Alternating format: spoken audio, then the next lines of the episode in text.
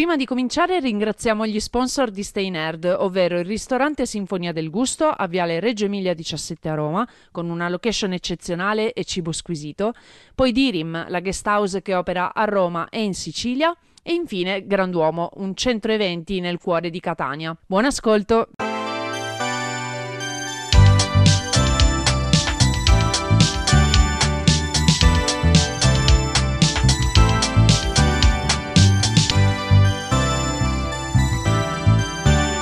Japan Wildlife! Ciao a tutti e ben ritrovati su Japan Wildlife, lo show di Stay Nerd dedicato ad anime, manga e Giappone. Io sono Alessia e quest'oggi ci dedichiamo al sovrannaturale,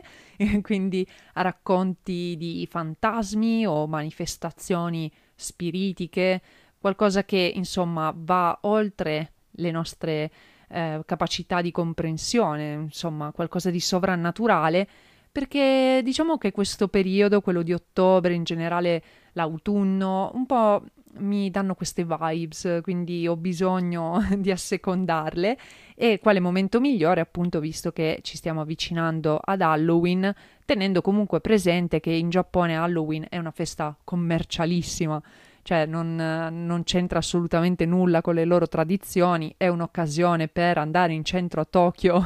a fare un po' di casino vestiti in maniera stravagante, quindi immaginatevi un incrocio di Shibuya con solo persone travestite in tantissimi modi, solo anche, anche cosplay, no? Normalissimi cosplay, magari con quel tocco di sangue che male non fa. Ecco, questo è, è l'Halloween in Giappone, però ci stava bene secondo me, o almeno io avevo bisogno di eh, raccontarvi questi ehm, appunto racconti che ho scelto per l'occasione, e ehm, sapendo anche che poi potreste eh, decidere di approfondirli sia eh, leggendone diciamo una versione un po' più estesa, un po' più elaborata,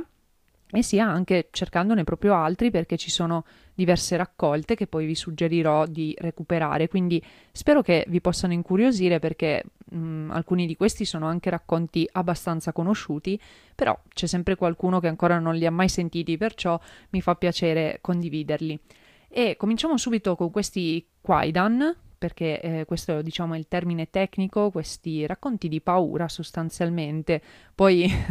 vedrete che un po' io li racconto in maniera molto tranquilla, però ehm, insomma erano cose mh, che venivano raccontate in questa maniera perché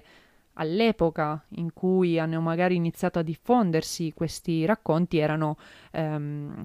diciamo eventi inspiegabili, no? Quindi l'uomo, l'essere umano deve sempre cercare una spiegazione per certe cose che succedono e non ne capisce l'origine, quindi questa è una delle soluzioni. E um, uno degli esempi più conosciuti è lo Yotsuya Kaidan, quindi questo racconto che è tra l'altro appunto uno dei più famosi del Giappone, tanto che è anche stato adattato per il cinema più di trenta volte, ha continuato a essere quindi un'importante influenza anche sull'horror giapponese odierno, ma in generale un po' tutti questi racconti eh, hanno influenzato mh, la cultura giapponese, mh, non solo diciamo quella popolare così, però anche manga e anime ci permettono di osservare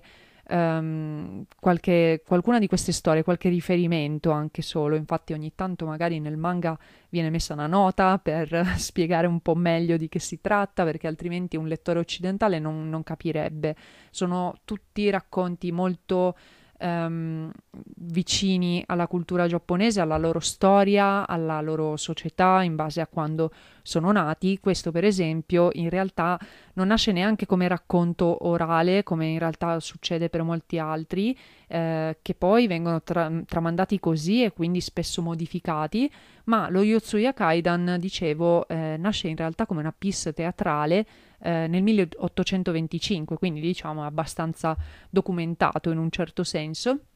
anche se però poi appunto eh, viene modificato, addirittura magari togliendo qualche aspetto eh, spettrale in base un pochino alla, al contesto, però è una storia di fantasmi eh, anche molto adattata per questo, però mh, diciamo più o meno la base è la stessa, mh, una base che prende eh, le paure delle persone mh, portandole praticamente nelle loro case, perché eh, i fantasmi del Giappone eh, si trovano e si, cioè, si possono trovare dappertutto, e eh, non solo quindi vicino magari a luoghi di culto o comunque legati al mondo degli spiriti, come possono essere altari e templi e cose del genere, ma anche eh, proprio in residenze che possono essere sia quelle aristocratiche sia tranquillamente di gente comune. E appunto eh, di questo tipo di, di personaggi andiamo a parlare nello Yotsuya Kaidan, perché il protagonista e la protagonista, che poi è quella che cercherà vendetta, si chiamano Tamiya Iemon, che era un ronin un po' sfaticato anche, eh, sposato con Oiwa. Oiwa eh, è appunto la moglie, eh, ha il padre che però eh, desidera in realtà che si separi da questo marito scansafatiche,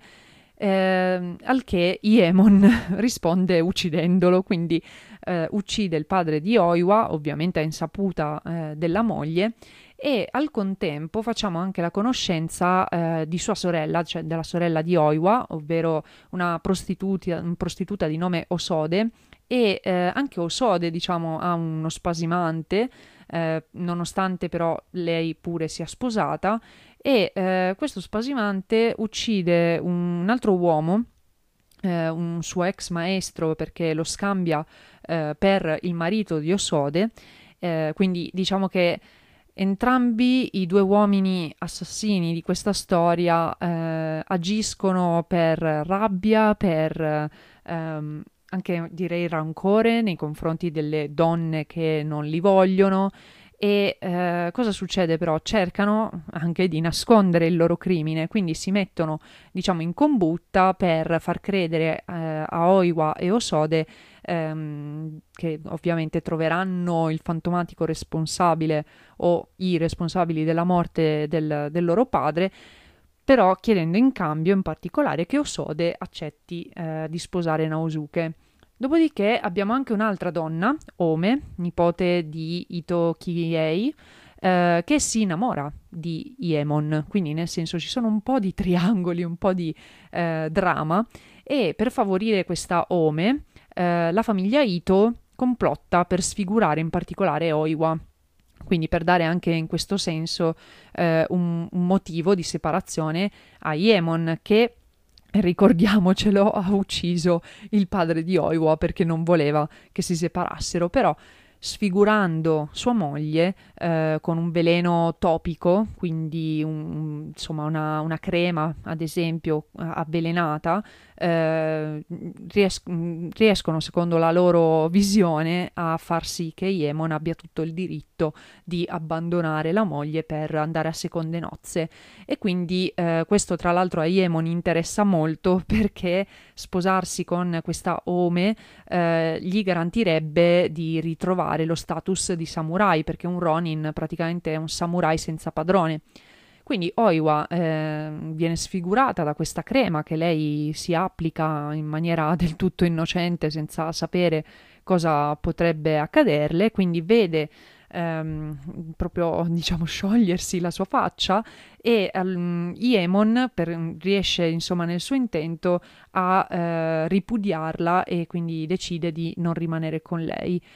A questo punto chiede addirittura al padrone eh, del, eh, del bordello dove lavora la sorella di Oiwa, Osode, eh, di, di stuprare Oiwa, quindi qua un po' di trigger warning avrei dovuto metterli forse, eh, in modo anche da avere un'ulteriore base eh, onorevole, diciamo così, per il divorzio, no? E, e già è tanto... Sembra quasi, no, che questa povera donna non venga direttamente uccisa, no? Cioè proprio eh, perché magari ehm, appunto viene, viene ritenuta eh, fonte di disonore, disonore appunto, quindi già tanto che possa solo essere res- respinta e portata al divorzio. Comunque giustamente questa poveretta eh, ad un certo punto si rende conto di essere stata ingannata, perché tra l'altro quell'uomo, ehm, il padrone del bordello, insomma non riesce a eh, fare quanto le è stato chiesto, e quindi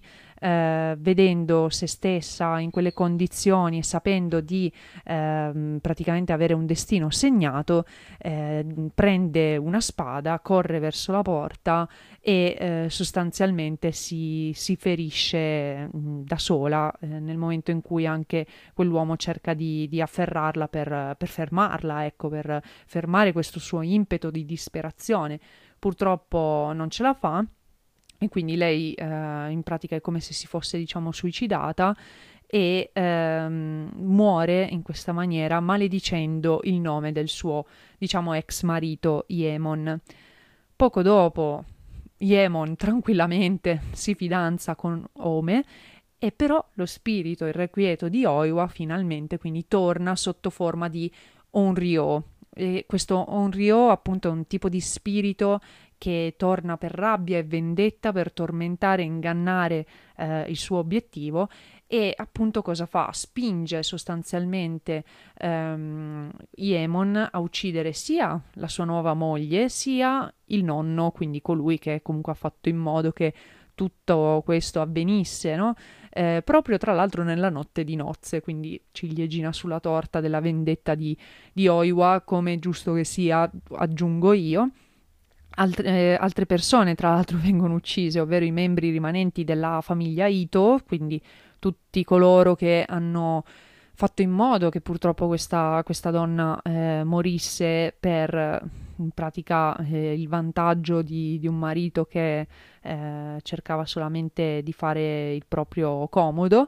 E ehm, anche la, la sorella in realtà eh, diciamo se la rischia un pochettino, perché Naosuke, il suo spasimante che è riuscito a convincerla a sposarla, vuole consumare il loro matrimonio, però lei è un po' riluttante. Quindi appare eh, il, il marito di lei che la accusa di adulterio e eh, anche lei si eh, rassegna, diciamo, alla morte come espiazione e convince i due uomini che dovrebbero ucciderla, lasciando quindi poi una nota d'addio eh, che però fa capire, questa, questa è grande, che Naosuke, quindi il, la persona con cui lei poi ha accettato di sposarsi, erano eh, fratelli, quindi lui era suo fratello, e a questo punto come ulteriore vergogna pure lui eh, si suicida. Quindi insomma qua sono già morte un botto di persone nel giro di breve tempo. Nel frattempo poi anche Iemon è ancora tormentato dal fantasma di Oiwa, fugge eh, cercando proprio di, di, di liberarsene, ma ovviamente viene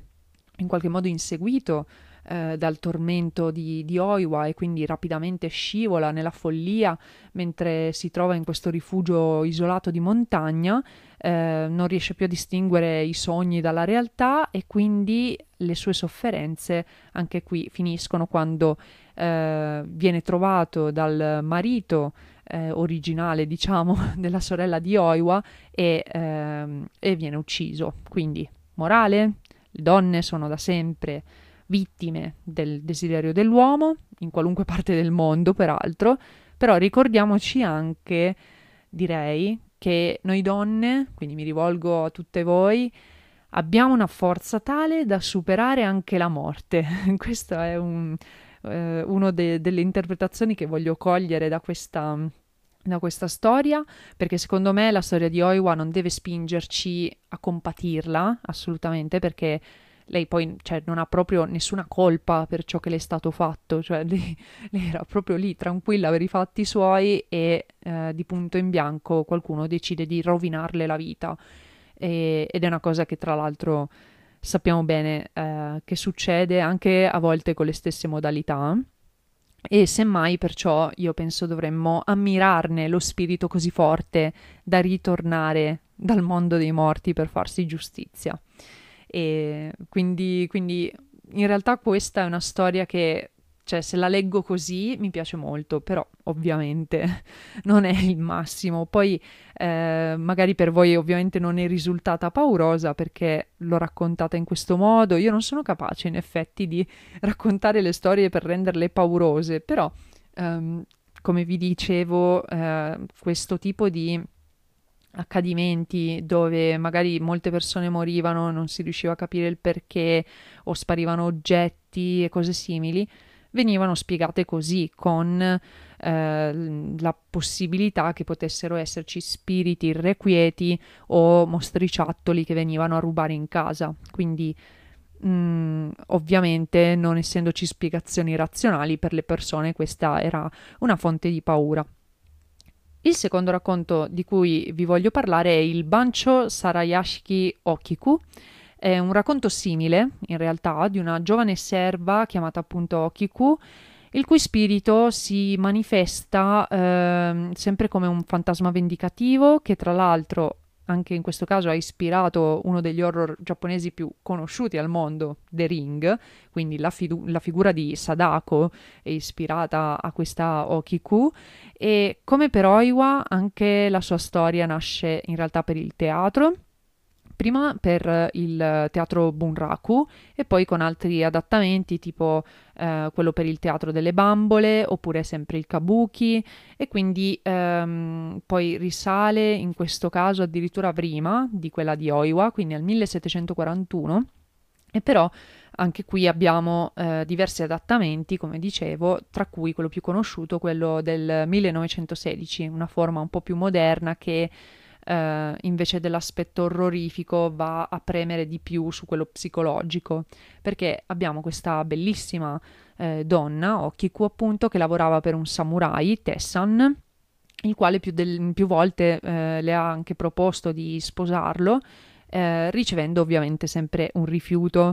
e a un certo punto quest'uomo, incapace di accettare il rifiuto, un giorno tenta di ingannarla, convincendola di aver perso eh, uno dei dieci piatti di un prezioso servizio eh, che lei,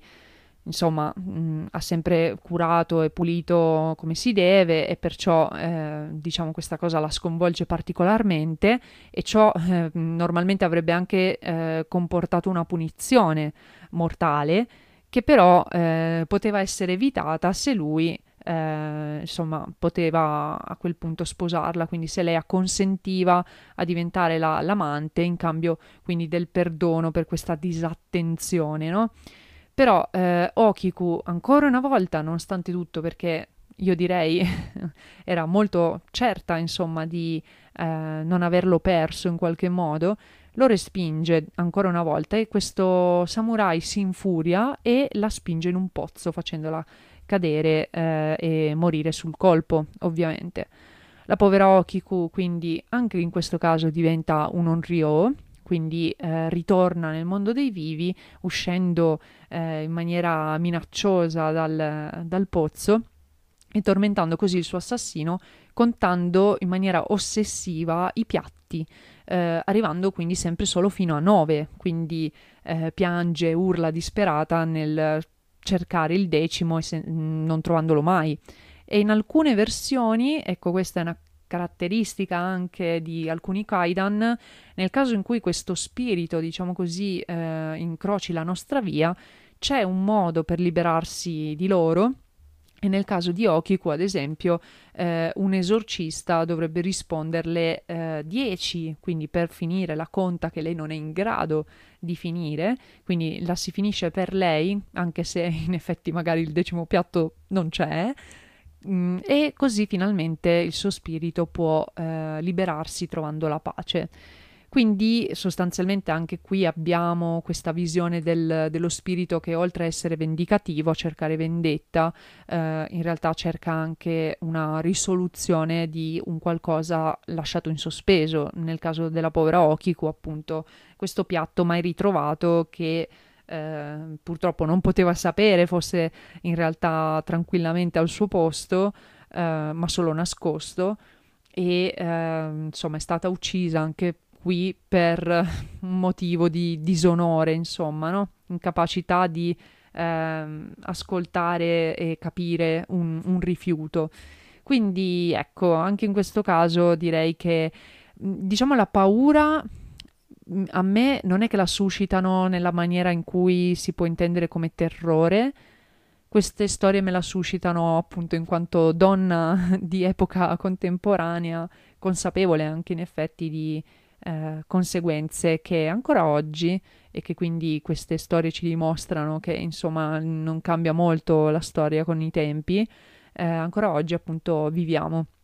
Però passando ad un racconto invece eh, un po' diverso,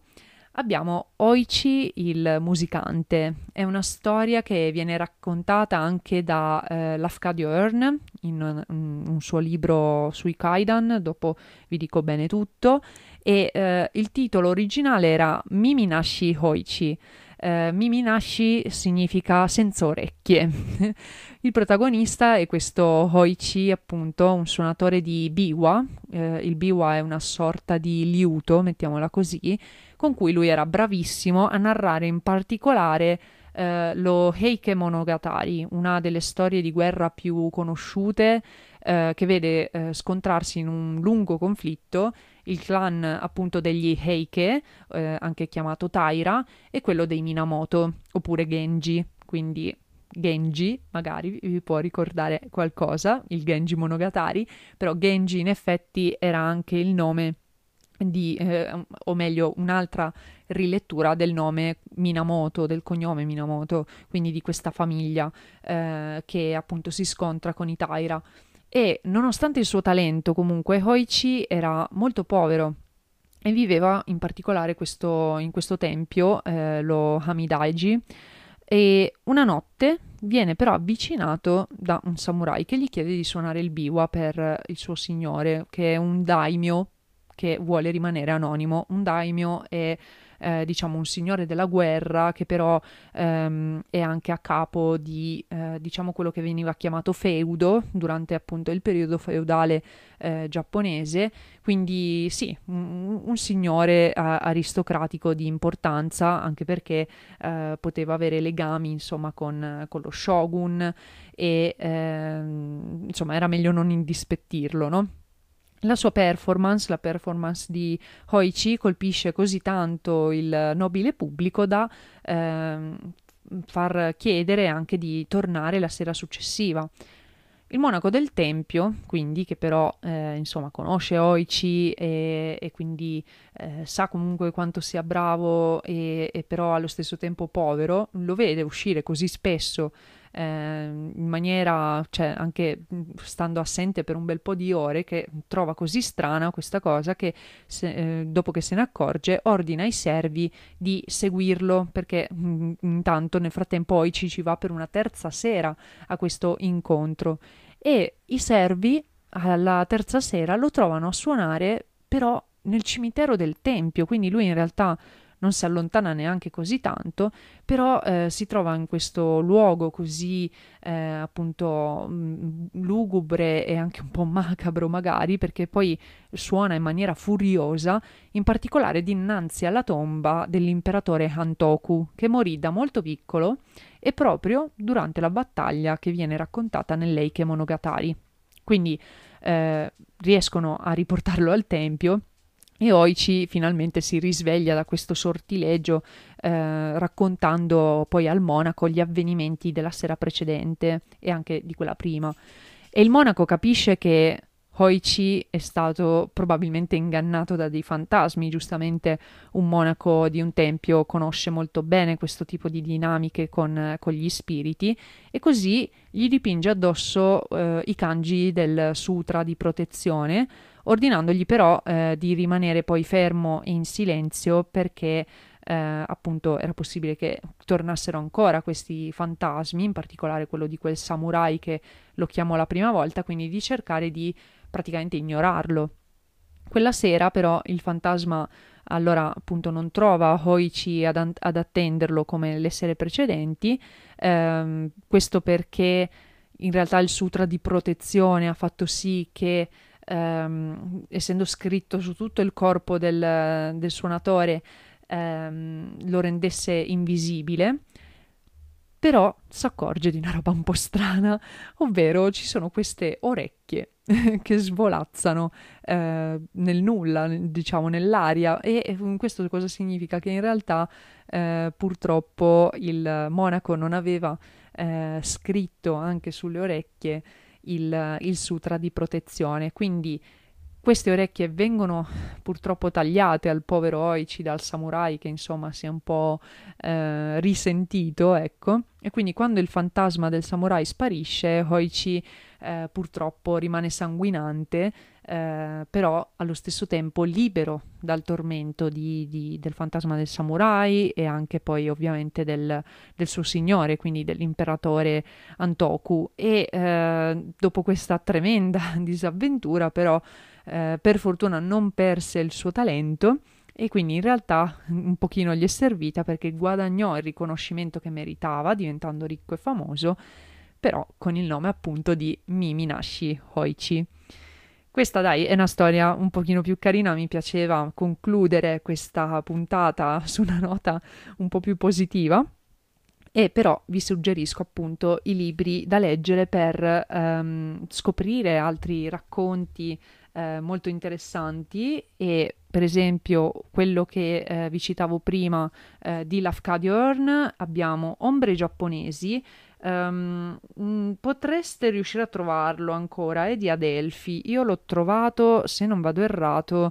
ehm, tramite Vinted. Quindi secondo me forse riuscite a eh, rintracciarlo pure voi, a meno che eh, non sia anche magari ancora disponibile normalmente eh, attraverso librerie, Amazon, insomma. Comunque ha una bellissima copertina con dettagli dorati, e, è, è un'edizione molto semplice in realtà, però ha tantissimissimi racconti, ehm, alcuni dei quali proprio io non, non, non conoscevo, e ci sono Il ragno folletto, oppure Un karma passionale, questo mi fa pensare ad un'altra storia che mh, prevede qualche uccisione per amore. Poi abbiamo la storia della Yuki Onna, oppure la leggenda di Yurei Daki, oppure anche la storia del Rokuro Kubi, questa anche molto conosciuta, di questo um, diciamo eh, spirito che ha un collo lunghissimo.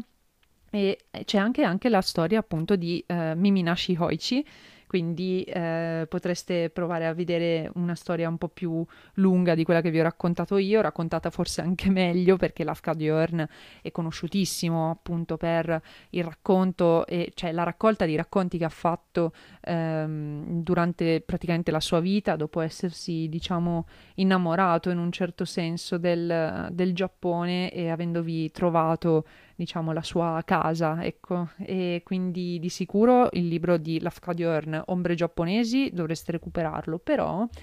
abbiamo anche eh, sempre con i racconti scritti da lui, i due libri stupendi con ehm, le, le immagini, le illustrazioni fatte da Benjamin Lacombe, che sono Spiriti e creature del Giappone, che ha una copertina diciamo gialla, sui toni del giallo, con una bellissima kitsune, e poi anche eh, Storie di fantasmi del Giappone, che invece ha una copertina blu con una tipa che sembra una bambola di porcellana da cui escono però farfalle blu.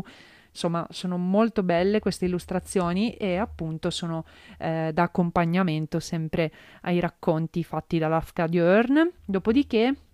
vi raccomando, anche in questo caso, questo mi sa che l'ho comprato dalla nostra Angela, la insomma proprietaria e voce di eh, Reading Wildlife, um, quindi provate ad ascoltare anche quel podcast ovviamente se vi interessa in particolare la fantascienza. Però ecco, me l'ha venduto a pochissimo eh, questo libro di Claudius Ferrand che si chiama eh, Favole e leggende del Giappone, quindi magari anche in questo caso trovate qualche cosa di diverso dal solito. Ad esempio, in realtà questa penso che la conosciate, ehm, la storia di Urashima Taro e la dea e il drago dell'oceano, ehm, però insomma ce ne sono anche altre che io per esempio non avevo mai sentito, tipo La piccola ladruncola, e, e un altro librettino molto carino, interessante, e di, di poco costo, perché costa nove e novanta euro, almeno questo era il prezzo di copertina ovviamente. E infine, ehm, se volete recuperare anche questo in libreria, trovate Fiabe giapponesi, eh, pubblicato da Einaudi, eh, alla copertina blu con eh, questo quadro eh, su, sulla cima, e niente, in questo caso qui avete un po' di giovani eroi sempre, mostri, fantasmi, fanciulle che si trasformano in animali, streghe, quindi insomma c'è un po' di tutto, e questo libro in particolare è stato eh, a cura di eh, Maria Teresa Orsi, che comunque è una delle studiose più importanti, diciamo, del panorama italiano legato al Giappone, però abbiamo anche traduzioni molto interessanti fatte di sicuro benissimo, tipo da Matilde Mastrangelo. Insomma, è un altro libro veramente ben fatto per quanto riguarda le leggende giapponesi, quindi io spero che vi siano piaciute eh, questi, queste storie che vi ho raccontato, che per quanto poche, solamente tre in realtà, spero mh, vi abbiano trasmesso quanto il Giappone sia ehm, abbia, abbia queste vibes misteriose e questo anche desiderio, in un certo senso secondo me, di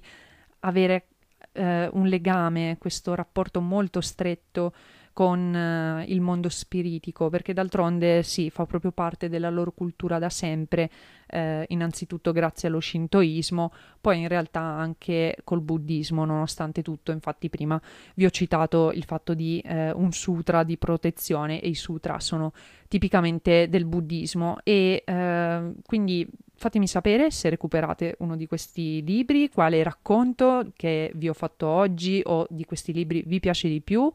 e noi ci risentiamo alla prossima puntata di Japan Wildlife. Grazie per l'ascolto, bye bye!